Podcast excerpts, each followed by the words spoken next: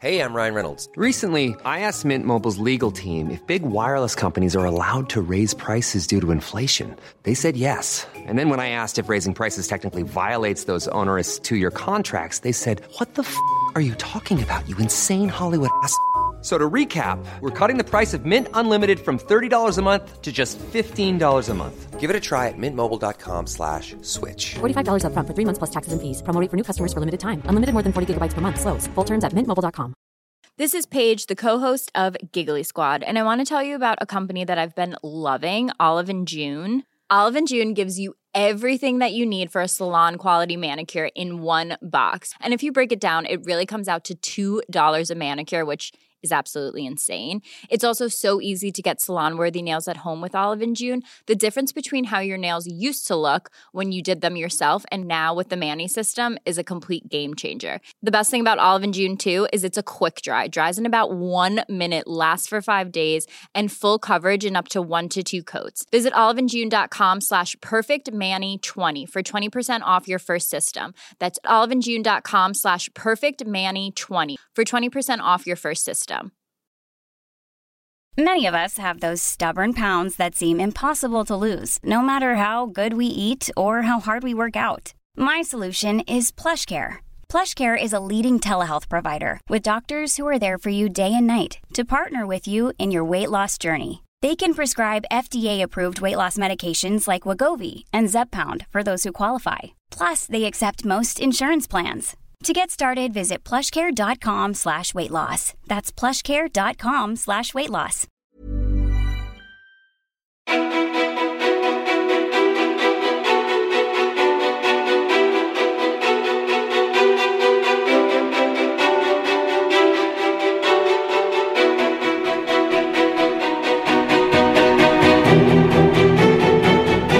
Thomas Skoglund är en erfaren och uppskattad personlig tränare som ofta beskrivs som alla kändisars favorittränare.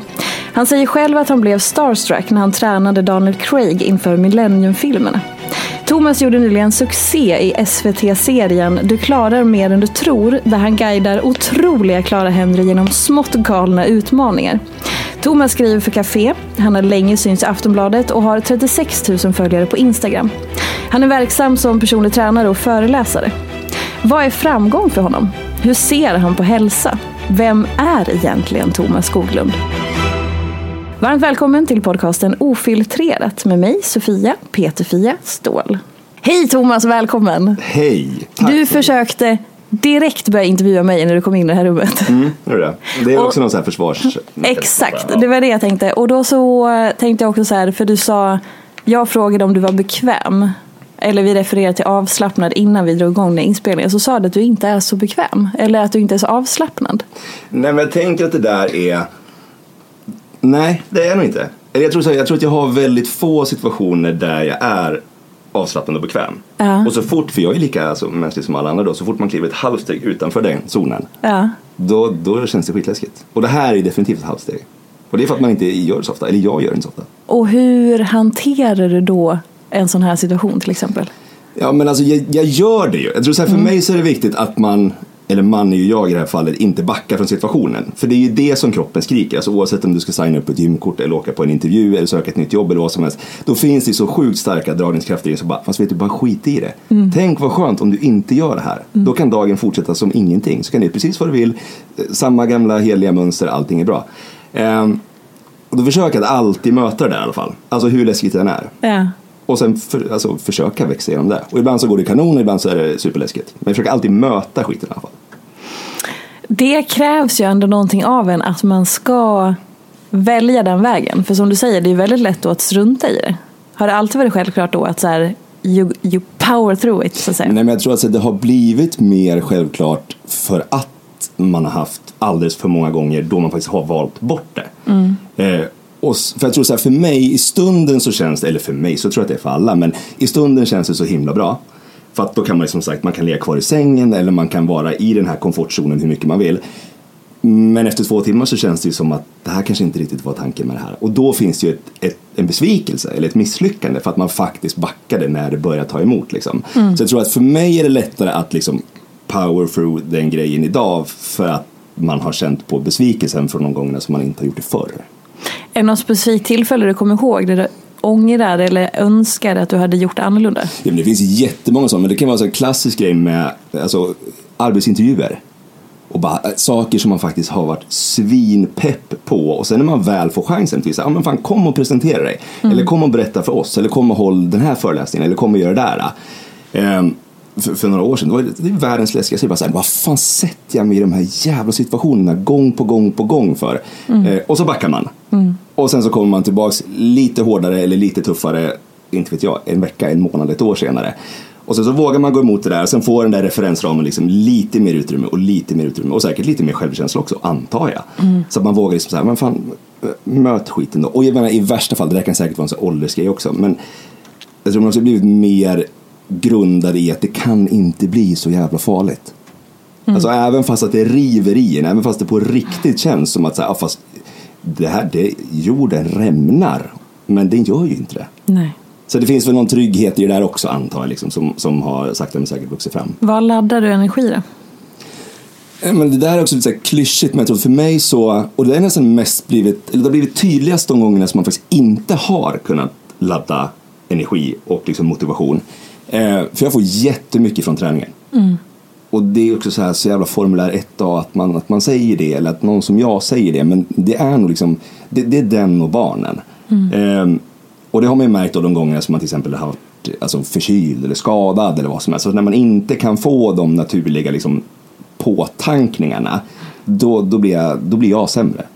Hur blir du sämre? Ja, men jag, jag blir nog sämre på, jag blir säkert sämre på många sätt. Men dels så blir det så här, för att jag kommer ju också, och det där har jag tänkt skitmycket på, för jag tänker att det där också är så här gift and curse grej. För att jag tror många människor som kommer från idrott, eller som kommer från träning, eller på något sätt liksom prestation. Ehm, och jag vet inte om det är manligt, kvinnligt eller vad det nu än är. Det, det tror jag inte, det är nog väldigt sådär äh, överskridande. Men har man ganska många års erfarenhet där man har blivit präglad av att faktiskt träna, tävla, prestera. Så tänker jag att det finns en ganska självklar frivillig eller ofrivillig brygga till så här, din självkänsla kontra dina prestationer. Alltså det vill säga att oj, idag är det en bra dag för att idag gjorde du bra ifrån dig på den här tävlingen eller på den här träningen eller på den här uppladdningen, vad, vad det nu än kan vara. Ja. Eh, Och jag har försökt jobba jättemycket med det där. Jag- vill tro att jag blivit bättre på det också, men jag kan ju definitivt känna igen mig. Alltså om man backar, om man backar Thomas 15 år, då tror jag inte att, eller då vet jag att jag var inte så himla mycket mer värd i mitt egna huvud än liksom vad min kropp var kapabel att prestera. Det. Och det blev för mig också så här jätteklassiskt, men sen, sen kom det barn med i bilden. Då måste man prestera. Då måste man vara 100% oavsett hur, alltså de skiter ibland i om, om du lyfter 200 kilo eller gör muscle-ups eller vad som helst. De kunde inte bry sig mindre. Och då blir det en sån här, sån här magisk perspektivsförflyttning. Eh, Så hur definierar du din självkänsla nu? Ja, men jag definierar den ganska, ganska konstant, alltså ganska bra. Jag vågar ändå tro på att jag är duktig på vissa saker. Sen så tror jag att jag har också så här, Men duktig, det är ju ytterligare en prestation. ja men duktig i att vara snäll mot mig själv, eller duktig på att tycka om mig själv då på det sättet. Men måste man vara duktig på att vara snäll mot sig själv eller ska inte det vara fritt från prestation? Nej, men jag tänker så här, förr var jag inte duktig på att tycka om mig själv, eller förr Ja. var jag inte duktig på att uppskatta mig själv. Nu bara är jag inne och hackar på ja, men dina det, det, formuleringar. det tycker jag är bra, men så här, för då var jag för snabb på att klanka ner på mig själv. Mm. Eh, alltså träningsmässigt eller inte. Det kan lika gärna vara liksom arbetsrelaterat eller ja, men vad som helst. Mm. Medan idag så har de blivit bättre på att höja den nivån så att liksom lägsta nivån är mycket, är mycket, mycket högre. Vilket gör att jag blir mycket, mycket duktigare åtminstone på att så faktiskt värdesätta mig själv. Alltså inte, det kan vara att man är långförkyld eller att man som sagt har opererat en axel eller vad som helst. Den faktiska saken som du tidigare har haft för att definiera dig med inte är möjlig längre. Men då det ändå inte går och liksom grämer och gräver ner dig för att, för att det känns som att allting är värdelöst. Så, men, så att det är ändå en viss koppling mellan det du gör och presterar och eh, den du är och ditt värde. Ja, och, och på något sätt så tror jag att jag vill ha det så också. Alltså i, i en balanserad nivå, givetvis. Ehm, för för mig så blir det också en drivkraft i att liksom fortsätta trycka det framåt. Um, jag har alltid drivits jättemycket, också återigen på gott och på ont, liksom av det elitistiska. Jag kickar på att göra saker som andra människor kanske väljer bort att göra för att det är, eh, det är för jobbigt, eller det är för eh, avancerat, eller det är för svårt, eller vad som helst. Det, det känner jag en jätte en jättemotivator för att liksom säga, ja fast vet du fan, jag gjorde ändå det där. Oavsett om det är att liksom gå ut och jogga två kilometer klockan fem en regnig morgon eh, till att köra eh, världens jobbigaste, eh, jobbigaste träningspass i London. Alltså, så här, det spelar ingen roll storleken på det, men där finns det någonting som liksom får att det, det glimmar till tycker jag. Och vad skulle du säga är det liksom största i den kategorin som du har genomfört eller lyckats med? Ja, men, alltså, det där går nog också lite olika kategorier, men vad jag tror någonstans att sanningen är ju egentligen att det som utgör det, det måste ju ändå någonstans vara kontinuitet, alltså det vill säga att att man genom alla de här åren har lyckats bygga upp ett konstant där man faktiskt gör sakerna. Alltså, det, livet händer och det kommer toppar, det kommer dalar, men den saken finns kvar. Det är det som någonstans betyder mer, tror jag, eller för mig gör det åtminstone, än att man åker och kör ett flatline-pass i London, eller att man eh, tävlar i en låst MMA-bur, eller att man eh, persar överstöt. För sådana saker kommer också och går. Men just det där att, så här, ja men fan, jag står där fast att jag inte vill stå där varenda jävla dag och gör de här grejerna. Alltså att det blir, det, för att det blir viktigt för, för mig eller för en själv. Liksom. Och det tror jag också så här, det vet ju du likväl som jag, att om man jobbar med det här så ser man väldigt många människor, det är inget rätt eller fel i det heller, folk får göra precis som de vill, men att träna när man är motiverad att träna, det är världens enklaste grej. Alltså du, har, du har vind i seglen och så här, det, det, är kul att gå till gymmet. Det är kul att ringa ihop kompisarna och boka in sig på ett gruppträningspass eller gå ut och springa i något, i något elljusspår. Det, det är världens roligaste grej. Och så får du så här direkt endorfinpåslag och bara belöning bara skriker i kroppen.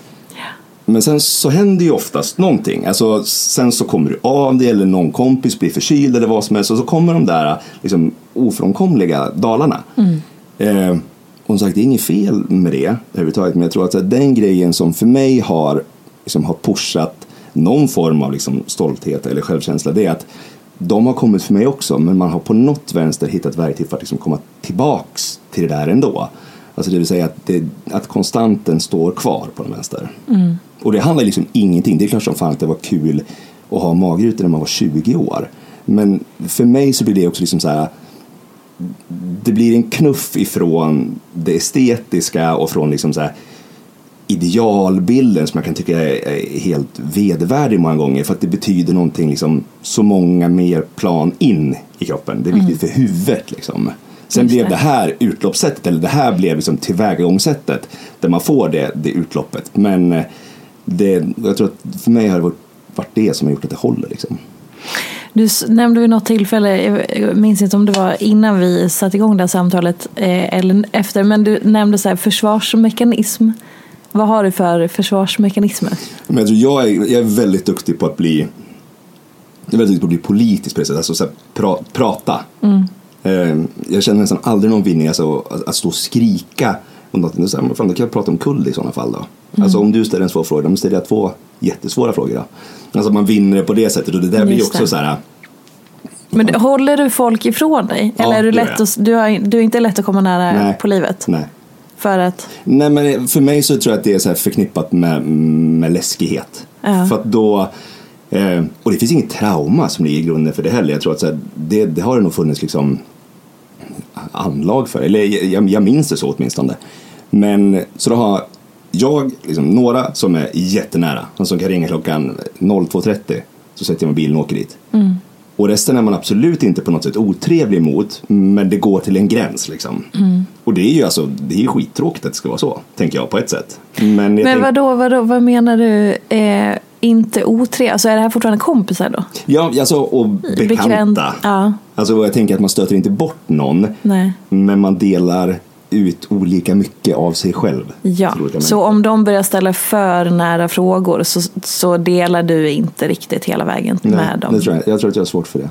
Eh, och jag tror att jag alltid har haft svårt för det. Och så här, jag vet inte, det finns säkert jättemånga psykologer som kan det där mycket bättre än mig. Men det bottnar väl också säkert i någon typ av osäkerhet. Alltså att man släpper in så är man också rädd för att någon försvinner. Det är väl det, antar jag. Har du koll på din anknytningsteori? Jag vet inte vad det betyder. Din, det, alltså anknytningsteori, det kan man googla om man vill. Jag är absolut ingen expert på det. Men anknytningen är ju det som sker mellan eh, föräldrarna och eh, spädbarnet. När bebisen kommer så blir ju liksom, man, eh, bebisen får ju Eh, oftast så är ju mamman då som har fött barnet den liksom viktigaste anknytningspersonen men sen också den andra föräldern om det finns en sån i bilden. Och att beroende på hur föräldrarna eller anknytningspersonerna responderar på barnets behov, till exempel om man är ledsen eller behöver tröst eller mat eller kärlek eller närhet och sådär, ehm, så påverkar det ens relationsmönster och det följer med en upp i vuxen ålder. Och det finns hur mycket forskning som helst på det här och pratas mer och mer och mer om för att de inser liksom vilken jävla kraft det är. Och har man då till exempel trygg anknytning eh, så utgår man ju alltid från att man i relationer till andra människor och även i kärleksrelationer eh, eller så nära vänskapsrelationer eller familjerelationer ska liksom bli sedd och hörd och man utgår ifrån att så här, det här kommer bli bra för att mina, eh, alltså, jag är van vid att få mina behov mötta. Men är man inte det, då kan man ha ambivalent, otrygg ambivalent eller eh, undvikande otrygg anknytning. Och då börjar man ha massa saker för att stöta bort eller stöta iväg. Eller om det, det blir för läskigt att komma nära. Eller man, väl, man liksom går aldrig all in i någonting för man vågar inte det. Och, så där. och då kan man, samman, då, då kan man liksom dra det hela vägen till från när man var barn och hur ens föräldrar bemötte en. Det är otroligt intressant. Är inte det spännande? Det är svinintressant. Men har, och då i så här, om du till exempel eh, när du då var yngre och du gick in i dina första kärleksrelationer, var det naturligt för dig då att så här, kasta dig in i det? Eller när du började känna känslor, var du en sån som då så här, så sket i det eller stack iväg eller Nej, men, oh, inte släppte in? Eller? Alltså pratar vi liksom way, way back nu? Jag vet inte, välj. Nej, men jag tror så här, då är det nog lite tvärtom att det blir så mycket känslor en sån gång, mm. tänker jag. Så att, eller ja, det kanske bara säger mer om mig, men att det nästan inte går att lägga lock på det. Så mm. tror jag mer att det blir den här liksom så här, du är den viktigaste personen i hela mitt liv, det tänker jag visa för dig mm. nu på alla sätt jag kan. Mm. Och om du blir bemött inte riktigt då på samma sätt? Du måste fan googla det här, det här är ja, jättespännande. Ja, det låter ju svårt, tänker jag. Ja. Det låter som att det finns väldigt mycket att läsa om det. det finns väldigt mycket. Och också om man har egna barn så är det väldigt intressant. Bara för att se, så, okej okay, fasen hur har jag liksom, vad har mitt barn för anknytning? Ja men det är det första som ploppar upp i huvudet på en. Mm. Såklart ju. Ja. För det är också, då kan man också se hur ens barn söker tröst. Till exempel ett barn som är tryggt anknutet söker alltid tröst hos föräldern även om den är arg mm. på föräldern. Om, alltså, obs, jag är inte expert på det här, det här är mina tolkningar av det jag har läst och sådär.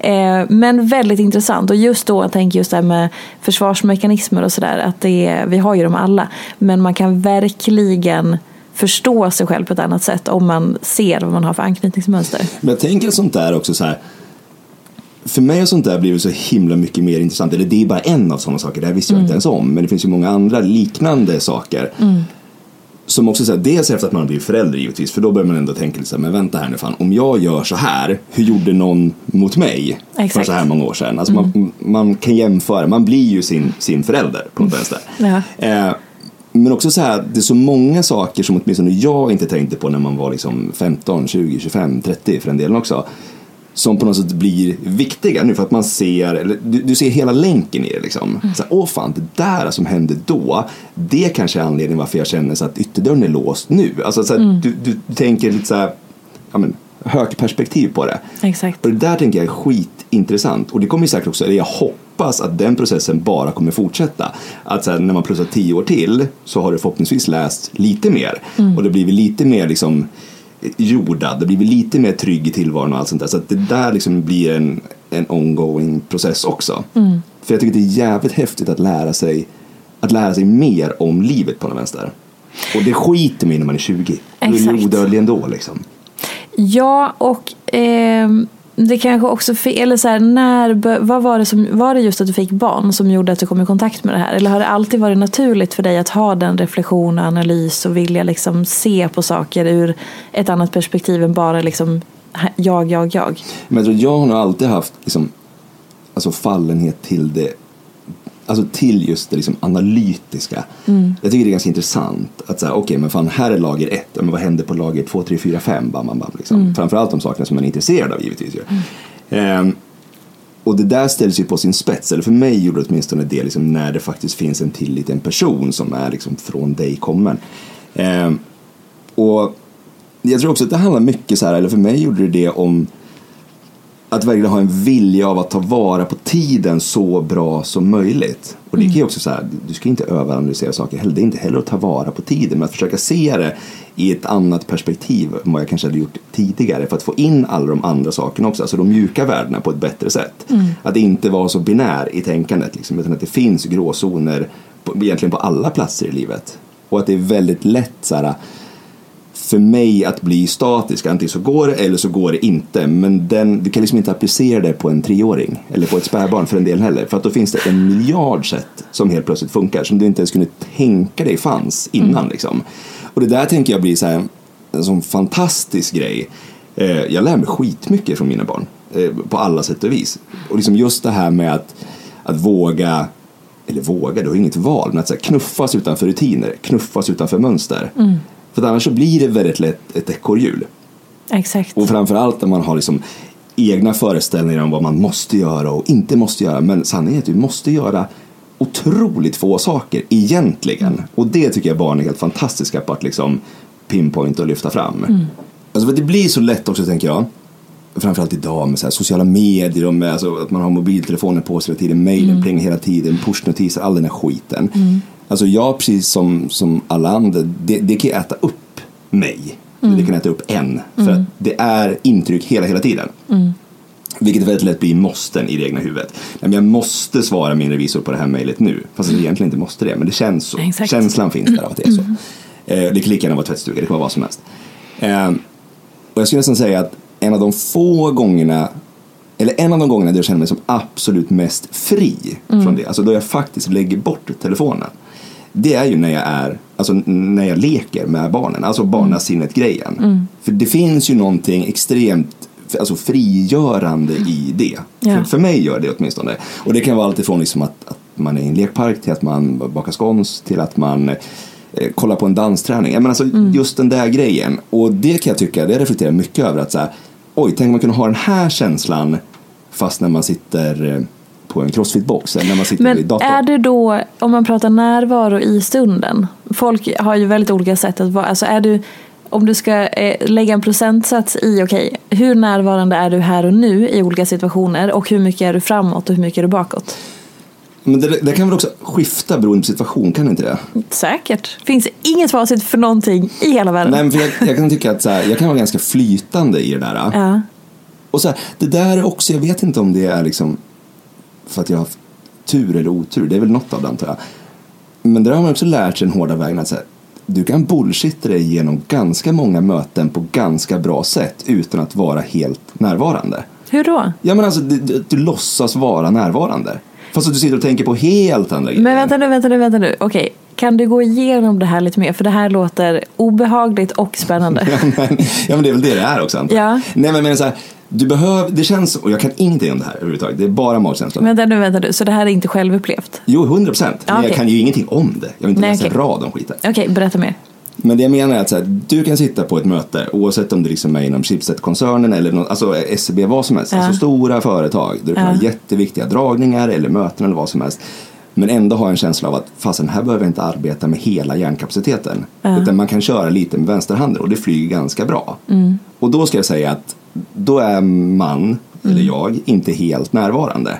Men har det att göra med att du vilar i din kompetens och erfarenhet? Så att du behöver inte vara så här på tårna som när det är första gången? Eller har det att göra med ett ointresse som gör att man inte riktigt vill vara där och man gör inte sitt bästa? Jag tänker att det där har, alltså, och det är väl klart som tusen också, att det där bygger ju på någon form av liksom, alltså erfarenhetsbank eller en referensram återigen. För jag kan ju verkligen älska känslan av alltså nervositet. Du vet ju själv så här, oj nej, imorgon är den där stora grejen. Du vet, man är nästan lite så här dagen före julafton pirrig i kroppen för att det Ja. betyder så mycket. Då finns ju en laddning i det. Ja. Och den kan ju också vara alltså, lika delar skrämmande som den kan vara alltså, jättemotiverande. För då är det ju oftast helt på rätt sak. Liksom.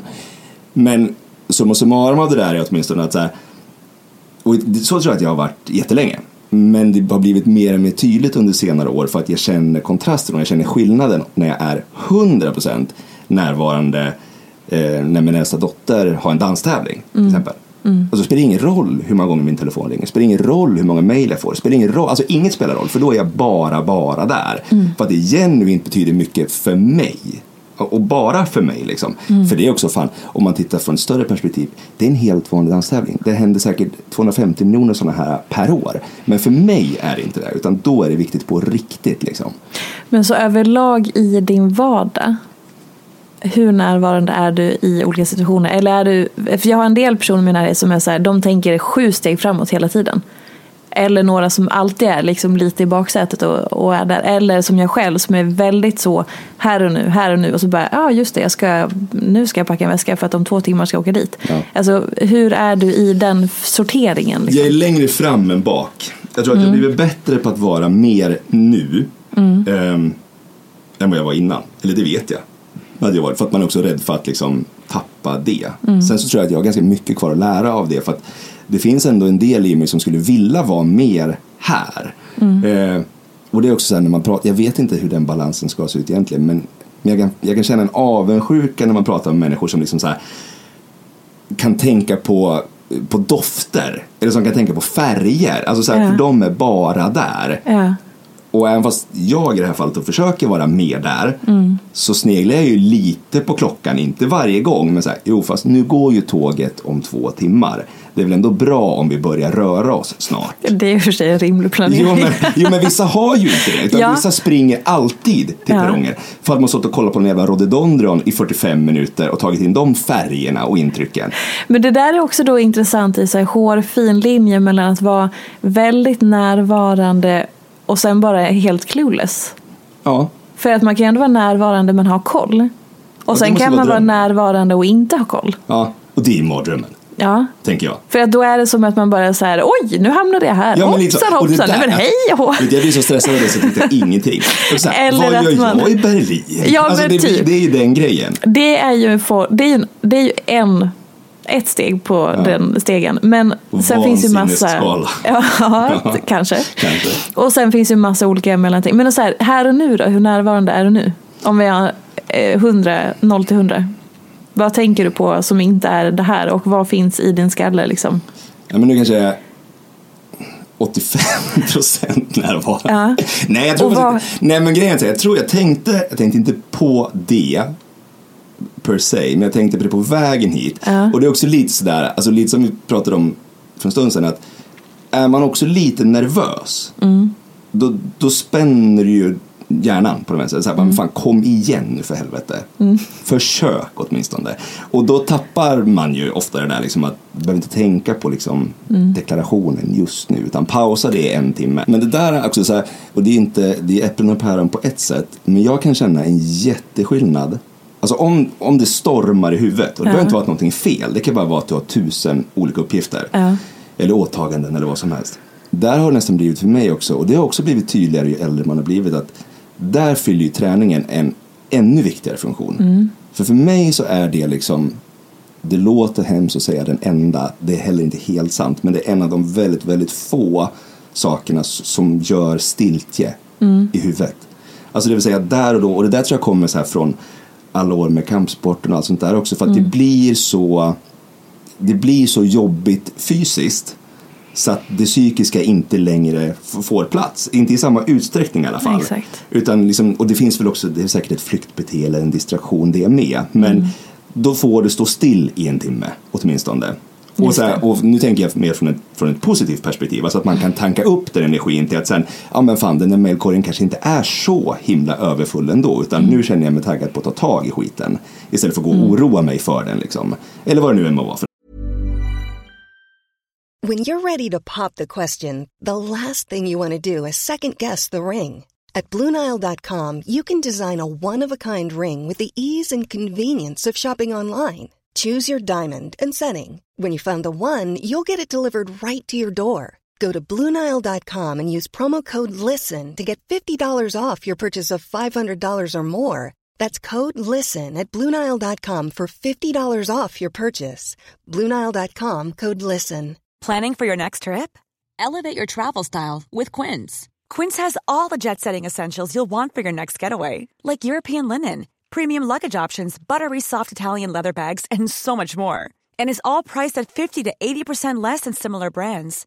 Plus, Quince only works with factories that use safe and ethical manufacturing practices. Pack your bags with high-quality essentials you'll be wearing for vacations to come with Quince. Go to quince.com slash pack for free shipping and 365-day returns.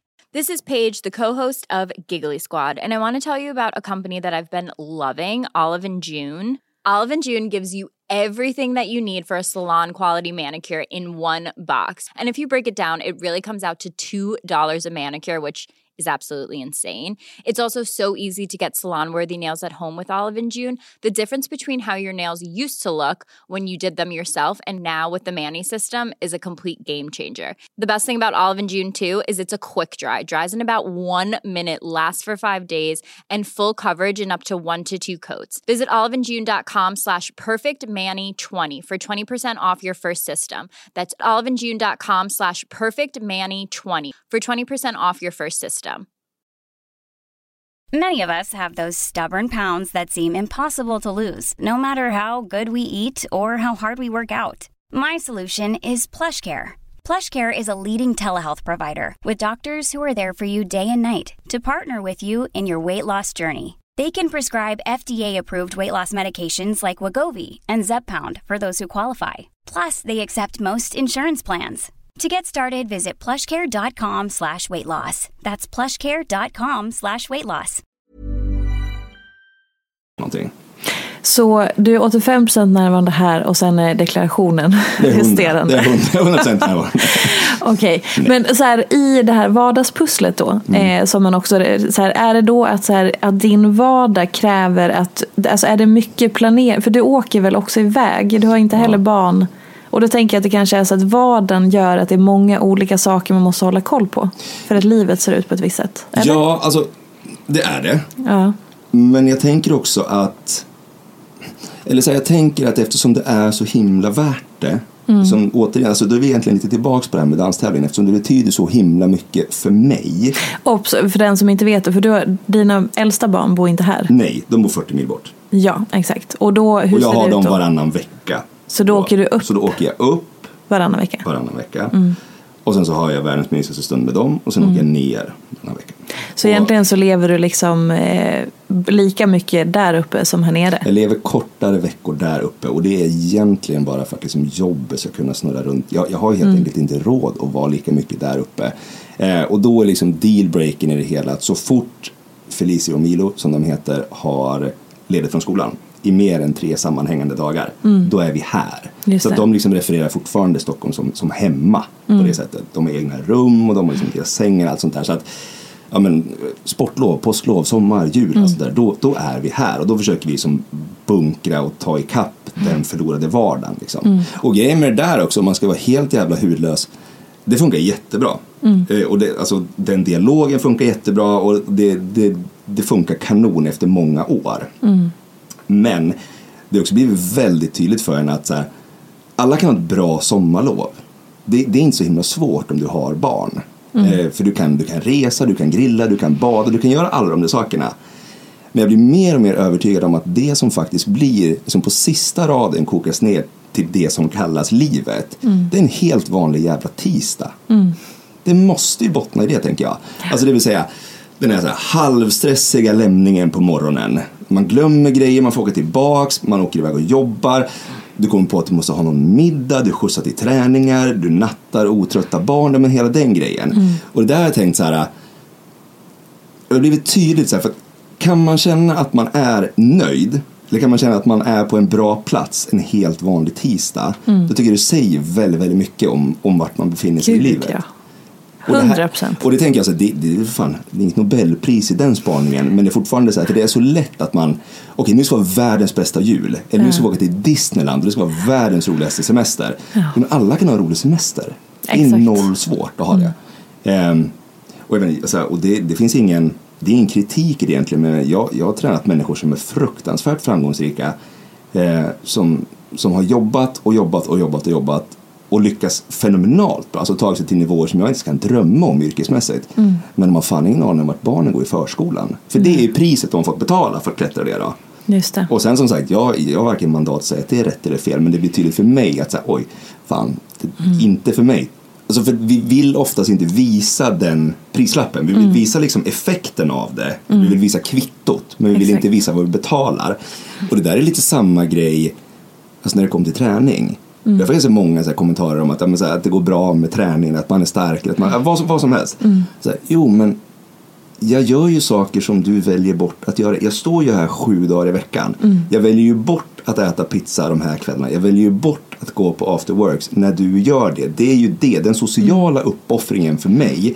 Den tänker ju inte du på för att du gör den. Mm, Och nej, jag hade inte pallat att frivända den här vikten om jag var bakis. Men då Mm. valde jag att inte vara bakis den här lördagmorgonen. Och, jag menar, så och återigen, det finns inget rätt eller fel i det. Alla får göra vad fan de vill. Men man vill oftast inte se den grejen utan då är det lättare att liksom hata på den saken istället. Och plus när det kommer till så här sociala medier framför allt och det lär bara bli mer och mer av det antar jag men för det känns lite som att här, träning har blivit en produkt som man redan ska kunna. Alltså det vill säga så här det finns, och där tror jag så här, många vi som jobbar med det har gjort fel från start också för att det blir så lätt en ganska oinbjudande miljö då för att ett gym är liksom den läskigaste platsen i hela världen att gå till om man inte har koll på det. Vilket man inte ska ha, det är helt ologiskt att ha koll på det om man ska börja träna. Ja. Och att då kliva in liksom på en crossfit-box till exempel, det kan vara, det kan vara vilket gym som helst, men man, så här, man är, det, är skithöga trösklar för att ta sig dit till att börja med. Kostar jättemycket pengar som man kanske inte ens har. Det känns som att man har fel kläder på sig. Det känns som att alla kollar på en. Det känns som att man inte har koll på någonting för jag kan inte de här teknikerna. Eller Ja. jag vet inte hur den här maskinen fungerar och hej och hå. Och så tänker man, jag ska bara bli vältränad först, sen Ja. kan jag komma till Ja, gymmet det, eller en blir PT. så här, det blir så här moment 22-grej av det där också. Och sen samtidigt då återigen för att här anknyta det till, sociala plattformar att så ser man alla de här träningsmänniskorna som bara slår pers på pers på pers och har superkropp efter superkropp efter superkropp. Och så, jo, men det, det är för att de har misslyckats 10 000 gånger. Men då är vi tillbaks på det här med kvitto och prislapp. Alltså, det har ju inte vi heller lagt upp. För att vi vill ju visa den här grejen. Medan det kanske i själva verket bara liksom bygger en fasad som blir nästan så här, men vart fan ska jag börja då? För det känns ju som att alla redan är här. För att bakom ett sånt här pers, så det finns ju, alltså, det finns ju hundratals misslyckanden. Ja, och det syns aldrig. Nej, Eller tyvärr så. inte. Verkligen, 100 procent. Jag bara knyta över till det här vi pratar om att du reser så mycket då i din vardag. Ja, du är kvar där du. Ja, men för att jag, jag tänkte på det hit. Jag bara så här, om man vet att man har Alltså, alltså vardagslivet, att du kör fram och tillbaka. Ja. Vad gör du med den tiden? Eh, jag försöker slappna av. För mig så, Ja. ja faktiskt. Alltså, Ja. Där, där, jag har jättemånga tillkortakommanden men där är jag faktiskt ganska bra. Ja, Eh, jag, jag märker skillnad för när jag är på väg upp till barnen ja, Eh, då är det ofta liksom sammanlänkat med att, att alla vi har längtat jättemycket efter varandra. Eh, så då, då finns det verkligen en så här jättecharm i att sätta sig tidigt i bilen och sen skiner solen, man har bra musik, en kopp kaffe. Alltså, då, då är det liksom bara skönt, nästan meditativt. Jag trivs också väldigt bra i bil. Eh, Medan liksom på vägen tillbaka då blir det mer så här samla upp tankar och försöka reda dem. För då börjar liksom nästa arbetsblock nästan. Just det. Ehm, och det behöver inte vara sant att det ska vara så, men den känslan finns där. Liksom. Ehm, och, så jag försöker åtminstone viga de där timmarna åt att liksom här reflektera över saker. Och jag tror också så här mer, och det är nog inte mer än de senaste kanske två, tre åren har blivit bättre på att så här, låta det få vara så. Alltså det vill säga, för att i början så var jag så jävla jag var så himla insnöad på att liksom så här, nästan övertala mig själv om att allting skulle bli skitbra och nu ska vi ner och göra det här eller nu ska vi upp och göra det här, bam, bam, bam.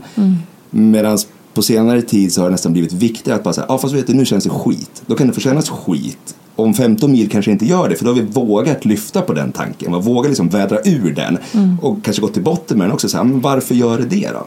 Och många gånger så är det ju inte så farligt som sagt. Men jag, tänk, för jag tänker just på de här bitarna, för så, det jag vill komma till är lite grann eh, förhållningssättet. Att man vet att, för den, en sån situation till exempel, att man lever i olika städer, du har den, alltså, det är någonting som kräver att du har ett förhållningssätt som gör att du dels klarar av den situationen, dels mår bra i den situationen och att du liksom känner att det inte blir någonting som liksom bara så här dränerar. För att så här, livet ser ut så här, bra, hur kan jag göra det bästa av det? Och då tänker jag att man behöver landa någonstans i att så den där tiden som du reser har också ett värde. Eller den har liksom en funktion för att det är så ditt liv ser ut. Liksom. Ja, men sen tror jag också så här, det är så lätt att, och det behöver inte vara min situation, det kan vara många andra grejer också, men så här, att det känns som att det var den slotten man, man fick. Liksom. Men, men jag tror att jag har tvingats in i någon typ av roll också där man förstår att så här, ja, så här är det nu. Ehm, och jag menar så att de bor där uppe, det är ett gemensamt beslut mellan mig och deras mamma. För att båda vi kommer från småstadsuppväxter.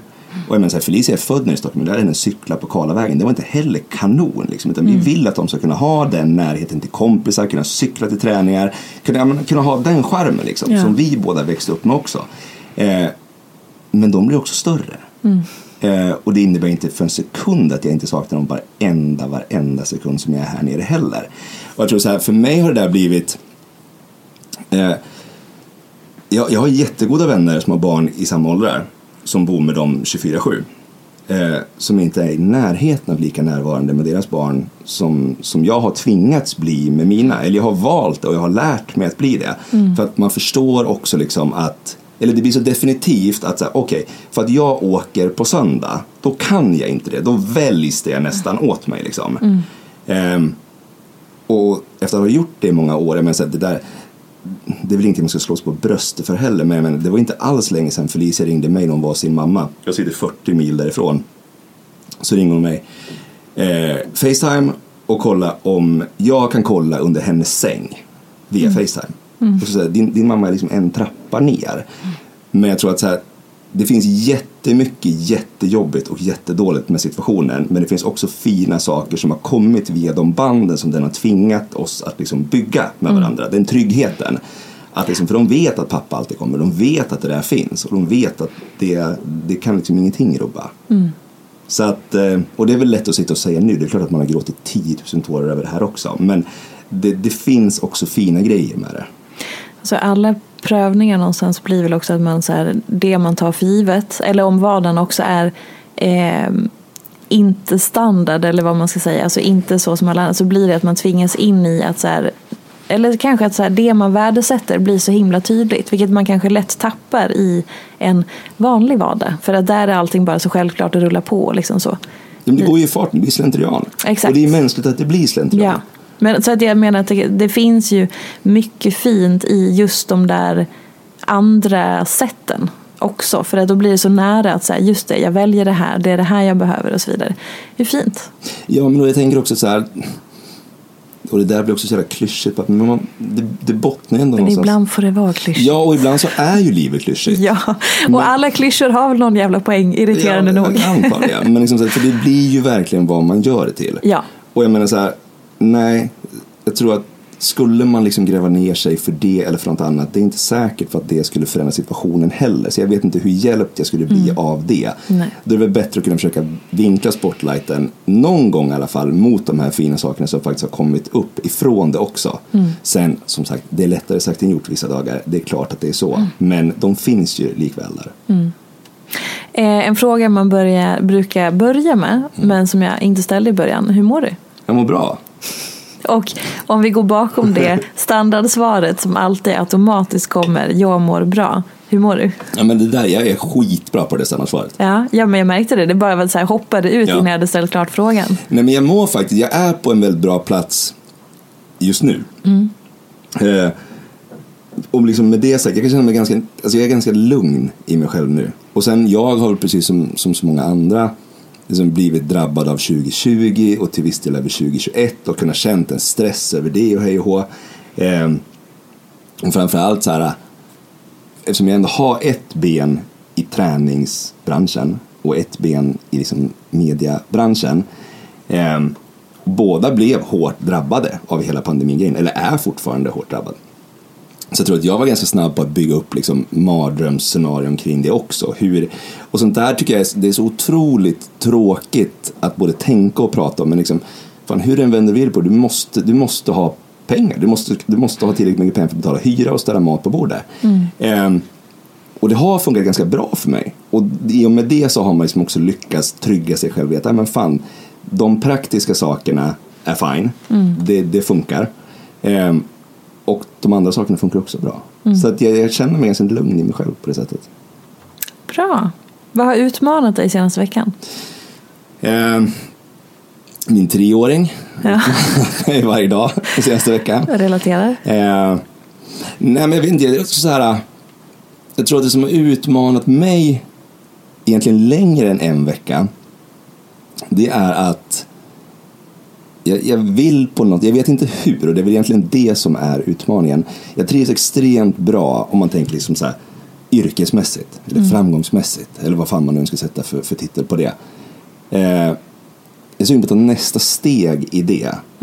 Och med det sagt så det kan jag inte göra förrän jag kommer på vad nästa steg är. Vi skriver ny tv nu, vi håller på med massa sådana saker också, vilket är jättekul. Och det är framförallt jättesvårt, vilket som vi pratade om inledningsvis. För, för mig blir det jättekul, för jag kan det inte. Jag måste lära mig någonting nytt, liksom. och då finns det en process i det som är sjukt stimulerande. Ehm, och jag vet inte exakt liksom, vad det är. Jag vet att jag inte vill jobba eh, jag vill inte jobba som jag gör nu, tio år från nu. Och hur jobbar du nu? Ja, men nu jobbar jag från egentligen att ha gått, om man backar två år då, då var nästan min liksom, procentuella, eller mitt pussel då var liksom 80% media, 20% på PT-golvet. Jag har alltid, jag är inne på mitt femtonde år som PT nu och jag har alltid satt ett sjukt stort värde på att faktiskt stå på det där jävla PT-golvet. För att inte bli någon så här fåtöljfilosof som bara tycker en massa jävla grejer om saker fast att du inte gör timmarna på fabriksgolvet. För mig har det varit skitviktigt. Så här, ska du skriva om det, då ska du fortfarande göra det. Ska du prata om det, då ska du fortfarande göra det. Sen så kanske du inte kan göra det åtta timmar per dag, men du ska fan stå där varenda vecka. Så att du inte tappar det liksom. Eh, och nu så har den liksom vänts om. Så nu är det kanske 20, ja men 80-20 då. Så mycket PT-kunder. Eh, mycket skriva tv-grejer, skriva bokgrejer eh, och försöka hitta det pusslet plus mycket mer eh, hämta på förskolan. Just det. Som jag inte hann med förr. Och det är ta mig fan det mysigaste som finns i hela jävla världen. För det är så lätt också att man så här, när det går bra, alltså när allting snurrar på, då är det så lätt att springa snabbare också, upplever jag i alla fall. Att det är så svårt att hitta bromsen i det, även om du kanske förstår värdena vid bromsen så är det så lätt att ryckas med i det där. Och sen så kommer det faktiskt också situationer och säger, fast det går inte, för jag, jag är inte ens i Stockholm, eller jag är inte ens där, jag är inte ens där. Um, Medan nu när det faktiskt finns en period då jag kan hämta förskolan, och jag kan hämta ganska tidigt vissa dagar till och med. Fan alltså, jag är först i kön och står på den där förskolan och bara hem, hoppa i lerpölar, baka, alltså alla de där grejerna. Natta. Så att liksom alla sådana saker, jag, sätter ett jättevärde vid det för att jag vet också att det kommer komma perioder då vissa av de sakerna kommer vara svårare. För att det finns mycket, mycket mer att göra då liksom. Och saker som man kanske till och med måste göra då eller måste göra på en annan ort eller produktionsmässigt på ett annat ställe. Så att eh, jag försöker ta igen det så gott det bara går liksom. Och vad är det då i det här som gör att du känner att det här funkar bra nu men det är något som skaver och det här vill jag inte göra i tio år till. Så vad är det du liksom Nej, men jag tänker att det, där, det är lite också som vi pratade om förut, att så här, eller som du sa, just att jag kan göra det med vänsterhanden. Mm. Jag gör det inte med vänsterhanden för att jag bryr mig fortfarande väldigt mycket om, om människorna som jag träffar i gymmet. Och jag, menar så här, jag tränar samma människor nu som jag tränade för, för sju år sedan. Det är Mm. samma folk liksom. De är jättegoda vänner till mig.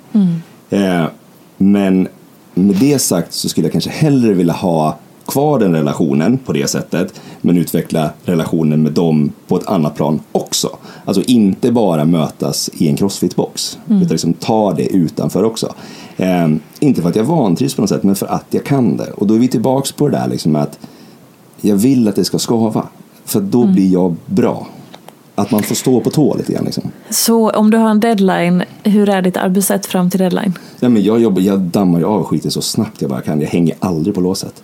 Alltså om jag har deadline 23.59 Ja. då är det inlämnat 23.59 två dagar innan. Jaha, så du jobb, du, okej, så hur tidigt börjar du? Om du har deadline om fyra veckor, Mm. när börjar du sätta första ordet på pappret? Om jag ska skriva, jag ska skriva mycket då. Så jag ska skriva 5000 tecken. Och så är jag deadline om fyra veckor för det ska ut i print om sex Ja. veckor. Då har jag skrivit klart artikeln i övermorgon. Oh my god, vad sjukt! Jag Oh. kan inte ha, jag får sån djävulskt onödig stress av att ha saker släpande. Oh, vad spännande. Det är som natt och dag som sitter i det här rummet. Ja, men det är väl också så här, Men det är jättekul. Ja, men det finns ju en charm i det med. För att så här, Ja. Jag tänker där också att, och återigen, så här, inget är fel, men jag tänker att för jag, klar, för jag har ju sannerligen suttit de där dagarna innan också bara så helvete, vi måste få till det här nu. Mm. Det får bli skit, men jag måste lämna in någonting. Och sen har jag gjort saker som jag skrivit samma dag som jag fått uppgiften också. Så att man Ja. har testat hela spannet. Och sanningen är väl att det bästa kanske är någonstans där i mitten, Mm. tänker jag. Att man liksom disponerar tiden smart, för då finns det också ganska mycket tid till att liksom korrläsa, gå tillbaka och hej och hå. Liksom, Men det man beror ju på hur man är. Ja, men jag tänker det. Men så här, för mig så är det nästan det är svårare att ha det liggandes, Ja. väntandes, än vad det är att ta tag i skiten och göra det. Sen är det just en det- sån sak. Det kan vara, sen kan jag vara släpandes på massa andra grejer. Men Mm. just så här, de grejerna, för det blir en onödig stress för mig. Mm. Och det är väl det absolut viktigaste det du säger så här, för mig, att man hittar sitt eget sätt. Så, Men så här, i det här, för du pratar också om att du gillar det elitistiska ja, i det. Jag tycker det är något fint med det. Ja, så sätter du armarna i kors direkt och bara skiner upp och bara så här, oh nu, det här var härligt. Vad är det som är härligt i det? Jag har haft såna jävligt dåliga diskussioner genom åren med det där och jag kan inte riktigt. För det är Är det här, något destruktivt i Nej, som det, kickar är- igång? nej, det är inget självskadebeteende heller. Utan så här, det är, jag tycker bara att det är någonting. Men du gick ändå direkt i försvar vill jag bara påpeka. För Ja, fast det här dina- är min mysposition. Ja fast, ja, fast ändå, det är ju en försvarsposition när man sätter armarna i kors och sätter upp foten och knät. Men så här jag suttit i fem minuter. Ja, okej, kanske foten, men armarna åkte upp. Ja, men är så här då. Eller jag vet ju svaret på det, men det finns ju någonting så fruktansvärt fint. Är det här, förlåt att jag avbryter, men det är här du börjar så bestämma hur mycket ska jag släppa in henne i det här eller inte? För det finns ett svar egentligen och sen så vill du bara inte gå in på alla lager. Mm, Som jag frågade innan vi började spela in. Exakt, så att, försöker jag så här, ta mig igenom de här olika lagren. Nej, men jag tycker att det finns någonting. Är här, Sanningen är att jag är miljöskadad där också. Ja. Alltså det vill säga att jag förväntar mig inte, eller så här, jag förstår att folk kan, kan resonera annorlunda. Okej, Jag tycker att det är sunt att resonera annorlunda. okej. Men mitt sätt är ändå mitt sätt. liksom. Ja, Och för mig så finns det någonting så fruktansvärt fint i att i, alltså i det elitistiska, i att trycka gränserna så pass långt. Och för mig så blir det, alltså det naturliga är såklart att man jämför det med träning då. Eller tävling, eller vad man nu håller på med. Jag anser inte att man måste vara det. Och det kan i och för sig, ja, så karriärsmässigt kan vara en annan sak också. Men för mig blir det extra tydligt träningsmässigt. Att det är någonting så fruktansvärt vackert när du trycker kroppen så pass långt så att du, du tappar hörseln, du vet inte vart du är någonstans. Det bara, du vet, så kroppen successivt stänger av vissa grejer för att det här är för, är för jävla jobbigt. Liksom. Ja. Det, för mig, du är fan aldrig närmare dig själv då. Alltså en grej som jag undrar nu efter vi har pratat eh, i typ en, ja, en timme är så här självkänsla och självförtroende, separerar du det? Jag vet inte skillnaden på dem. Det är det jag tänker, för att det du pratar om som Men jag kanske vet självkänsla det ju. Ja, men det du pratar om som självkänsla skulle jag vilja som flytta över till ditt självförtroende ändå. Men För att, så här, självkänsla, den du är, Mm. när du bara existerar. Självförtroende, det du gör, det du presterar, Mm. det du åstadkommer. Alltså skulle jag vilja påstå att du fortfarande är väldigt mycket i din prestation. Eh, ja. Ja. Och att då din självkänsla, ditt, din existens och ditt värde som människa är väldigt mycket baserat på hur du presterar. ja men är, alltså, det där blir så konstigt för det blir nästan så här hårklyverier för man måste ju få må bra med någonting. Alltså, så här, Ja! Utan att man värderar sig själv utifrån det. Men att må, alltså målet, drömmen, fantasin är väl att så få, oavsett om man inte presterar ett skit så ska man ändå Ja. känna att ens värde är oberoende av det. Men, det är ju väldigt det jag fick sällsynt. jättemycket beröm för för en halvtimme sedan. Jag satt och sa det, vad fan. Nej, Jo. gjorde, gjorde jag det? Jag satt och klappade tyst och allt vad fan Det gjorde. har jag inte gjort. Absolut inte. Men jag bara tänker, det, är så, det är så väldigt roligt att folk liksom eh, Dels är vi väldigt prestationsinriktade i det här samhället. För att det är så vi är uppfostrade. Så att jag säger inte att du är något unikum som har Det är prestations... sjuk i huvudet. Det är det du säger. Nej, jag säger att det här är det vanligaste som finns. För att det är så här vi uppfostras. Självkänslan, prestationen, det är liksom otroligt sammansatt. Men kan inte det där också, alltså om du är van med att få jobba för väldigt många saker, alltså, Mm. och jag, jag, som sagt, jag, bevisligen så kan jag ingenting om det här, men Ja, men det, jag är bara hobbyanalys. Men- Eller håller på. ja. Eh, men finns det en skillnad där tror du? Om, Jag är inte psykolog. Är inte du psykolog i grunden? jag trodde det när jag kom hit, men tydligen så var jag inte det. Ja, fortsätt. Men, eh, eh, nej, men jag så här, om, du, om du är van för att jobba för grejer, Mm. alltså oavsett om det är eh, träning eller karriär, eller, eller det kan säkert vara lycka också för den delen, Mm. Ja. kontra att du har fått det Ja. mycket, mycket mer lättsamt. Eller så här, räkmacka-grejen. Mm. Kan inte det vara en sån sak då som liksom påverkar det? Vad roligt att jag blev någon slags fas där. Eh, jo, men det är klart att allting påverkar ju. Eh, vad var det du ville komma till innan jag avbröt dig? Jag försökte bara komma ur situationen. Jag förstår. Exakt. Jo men så här, för att om du hela tiden intalar dig att du har en, en väldigt stark självkänsla men att den är prestationsbaserad. Alltså, jag som bara har lyssnat på dig en timme nu. Vilket är jätteintressant. jo, det är verkligen det. Det är därför jag går igång och så isoler, så här, försöker analysera saker och bara, vänta, du säger självkänsla hela tiden. Men du säger också det elitistiska och att det liksom, Men kan man ha en elitistisk självkänsla då? Finns det? Det tycker jag låter otroligt osunt. Nej, det tror jag inte. Eller ja, eller vad menar du? Nu är det två snillen som spekulerar. Ja. Är du psykolog, ring in gärna. Ehm, Vi sänder live, inne på timme sju. Exakt. Jag håller inte tyst. Nej men jag tänker att så här, det där är nog intressant. Jag tror att eh, slutsatsen i det du kan ta med dig från det här samtalet är att så här, fundera på om hur din självkänsla faktiskt är och skillnaden. För att du pratar mycket om prestation, självförtroende och jag, jag ska inte säga att det finns något destruktivt i det elitistiska. Det är spännande. Det finns något spännande i Ja, det. men nu känns det som att du har lurat in mig. Nej. Jo, absolut här, inte. Allt är fiskar. väldigt öppet. Nej, nej, nej. Sen Jag det- ställer frågor och lägger en liten eh, analys som du inte vill ha då och då. Nej, men jag, jag, kan, alltså, jag fattar inte grejen. Det känns som att jag blivit lurad nu. För att Ja. Om det finns någonting jättefint Ja. i att träna tills att du kräks genom näsan. Det är du som säger att det är fint, inte ja, men jag. om jag säger det. Ja. Eller vi. Ja. Eh, jag, jag förstår inte, måste jag hata mig själv då eller? Nej, men det beror ju på hur du värderar dig själv om du till exempel inte gör det. Ja, men- Eller om du inte kan det. Eller om det är så att du måste, för att du ska typ godkänna dig själv. Så måste du träna så att du kräks genom näsan ibland. Men för om att du ska in- tycka att du räcker till. Ja, men om jag tycker det ändå. Mm. Ja. Alltså om min baslinje är så här, jävla bra kille. Alltså jag är verkligen inte facit för det. Jag vill bara Jo, nu är det mitt facit Okej, här. mm. Om det är min baslinje. Ja. Och sen så vill den här sunda personen Ja. med jämna mellanrum också bara så här, gasa skiten ur sig själv. Men det är klart att man kan göra det. Säg inte, Ops, det finns inget fel i det här. Men får jag det är min fråga till dig. Okej, jag då som har mandat över din självkänsla. Eh, ja, det är klart att man kan göra det för att det också det är en rolig grej. ja, det är det sannoliken. Mm, eh, jättekul att kräkas genom näsan när man tränar. Absolut jättetrevligt. Eh, men så här, det är ju vad som pågår i dig som är det intressanta. Jag vet inte riktigt hur vi hamnade här. Men det var spännande. Jätte. Nej, jag tänker kanske att det finns en balans i det där. Ja, men jag tycker verkligen att du ska, att du ska undersöka hjälp för det här. Nej, inte söka hjälp. Men, men det är intressant att du går igång på det lite Fast jag har ju aldrig sagt att jag går igång på Jo. någonting. Det där är ju underförstått. Nu har du ju läst mellan raderna. Det gör jag hela tiden. Jo tack, Freud. Men också så här. Åh gud, jag måste stänga ner podden. ja men tänk så här då. Om man har 15 år kampsportsbakgrund. Ja. Jag har inte velat bli slagen i ansiktet för att jag som tycker illa om mig själv. Det är mest en, alltså, det är en rolig grej. Ja. Men, men jag tänker också så här. Du är också formad av prestation som du sa i början. Ja, alltså, och det sticker jag inte under stolen med. Vilket vi alla är på olika sätt. Ja, säkert. det finns fortfarande absolut inget fel i detta. Nej. Eh, Ish.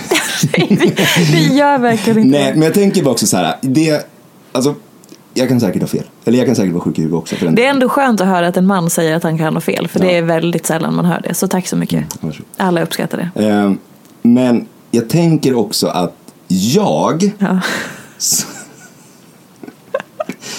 som vit Ja. mediaman. Ja, exakt, Nej, exakt. Jag tänker så här att jag tror inte att jag har lärt mig så mycket om mig själv Mm. på någon annan plattform än vad, jag, än vad jag har gjort liksom i, i det tillståndet. Mm. På gott och på ont. För vissa saker kan vara skitjobbiga där också. För att ibland, och det som det sticker inte under stolen med, ibland kan sådana saker hända för att man är på en dålig plats. Du mår dåligt. Mm. Då blir det för jobbigt psykiskt att jag tar ut det fysiskt. Liksom. Ja. Det, det testade jag för jättemånga år sedan också. Nu är det inte syftet till att göra det, utan nu är syftet alltså, ett, ett sundare mående åtminstone. Beteendet kanske är detsamma men måendet i grunden är bättre. Men för mig så blir det liksom den här sista utpostgrejen. Alltså göra saker, lite som vi pratade om förut, göra saker som andra människor kanske skulle fundera två gånger före de gör. Då är det en del av din identitet. Vem är du då utan det? Ja, hela tönt. Nej. Ja, men exakt. Och där kommer ju värderingen in. Kadabum, bum, psh. Nej, men alltså, förstår du?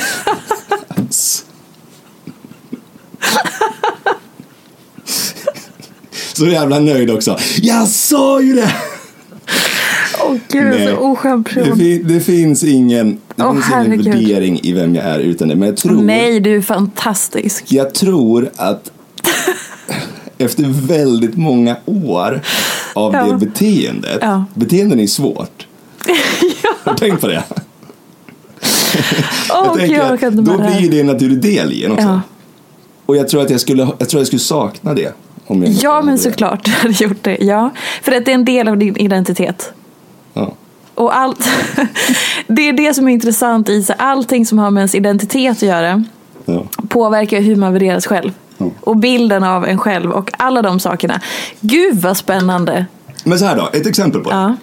Det är ett gammalt exempel, men det, säger, det ringer ändå in skiten.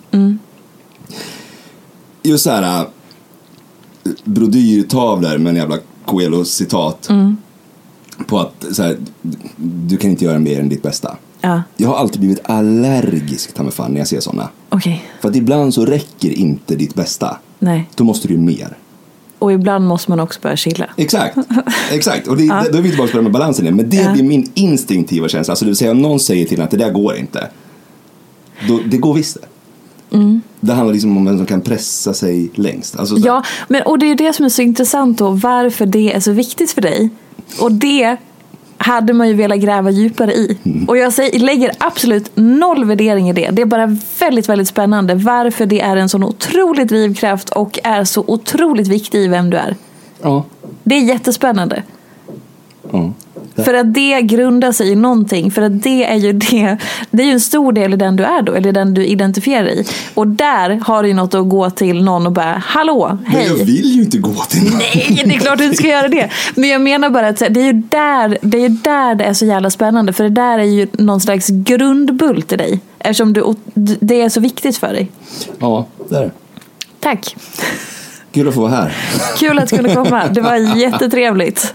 Men eh, okej, spännande. Okej, nu måste vi verkligen börja avrunda här. Men du ska få sista frågan. Om du orkar. Eh, som alla gäster får. Ja. Fri tolkning, säg inte Instagram. Vad är inte som det ser ut? Eh, ja, men, eh, ja, den där är ganska självklar ändå. Alltså träningslust. Det är absolut inte vad det ser ut att vara.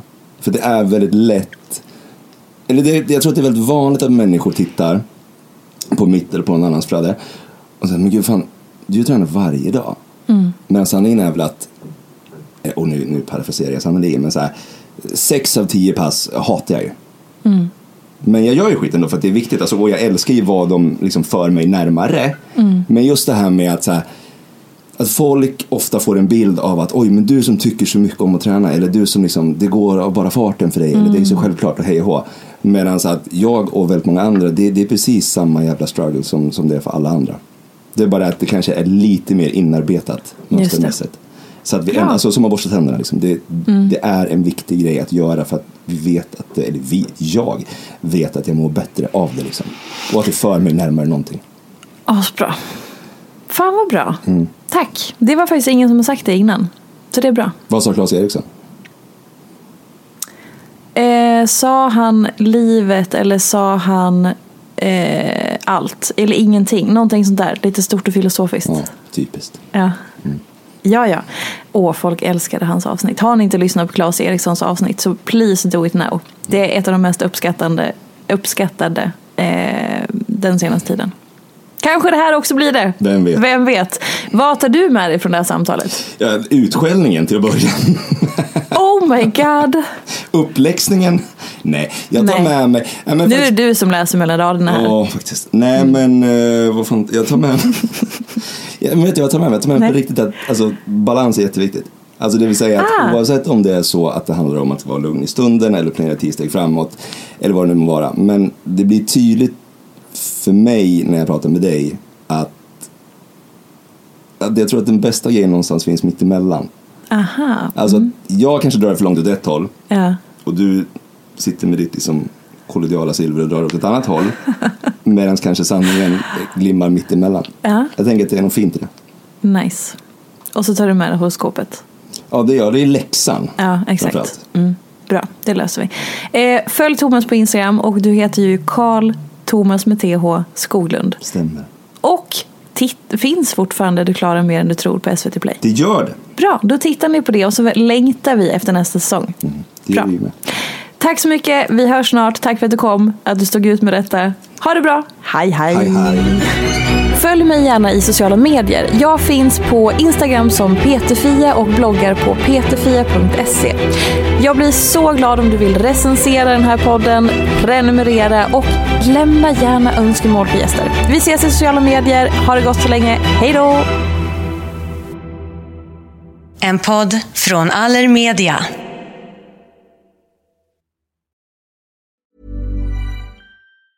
Mom deserves the best, and there's no better place to shop for Mother's Day than Whole Foods Market. They're your destination for unbeatable savings, from premium gifts to show-stopping flowers and irresistible desserts. Start by saving 33% with Prime on all body care and candles. Then get a 15-stem bunch of tulips for just $9.99 each with Prime. Round out Mom's menu with festive rosé, irresistible berry chantilly cake, and more special treats. Come celebrate Mother's Day at Whole Foods Market. Mom deserves the best, and there's no better place to shop for Mother's Day than Whole Foods Market. They're your destination for unbeatable savings, from premium gifts to show-stopping flowers and irresistible desserts. Start by saving 33% with Prime on all body care and candles. Then get a 15-stem bunch of tulips for just $9.99 each with Prime. Round out Mom's menu with festive rosé, irresistible berry chantilly cake, and more special treats. Come celebrate Mother's Day at Whole Foods Market. Target.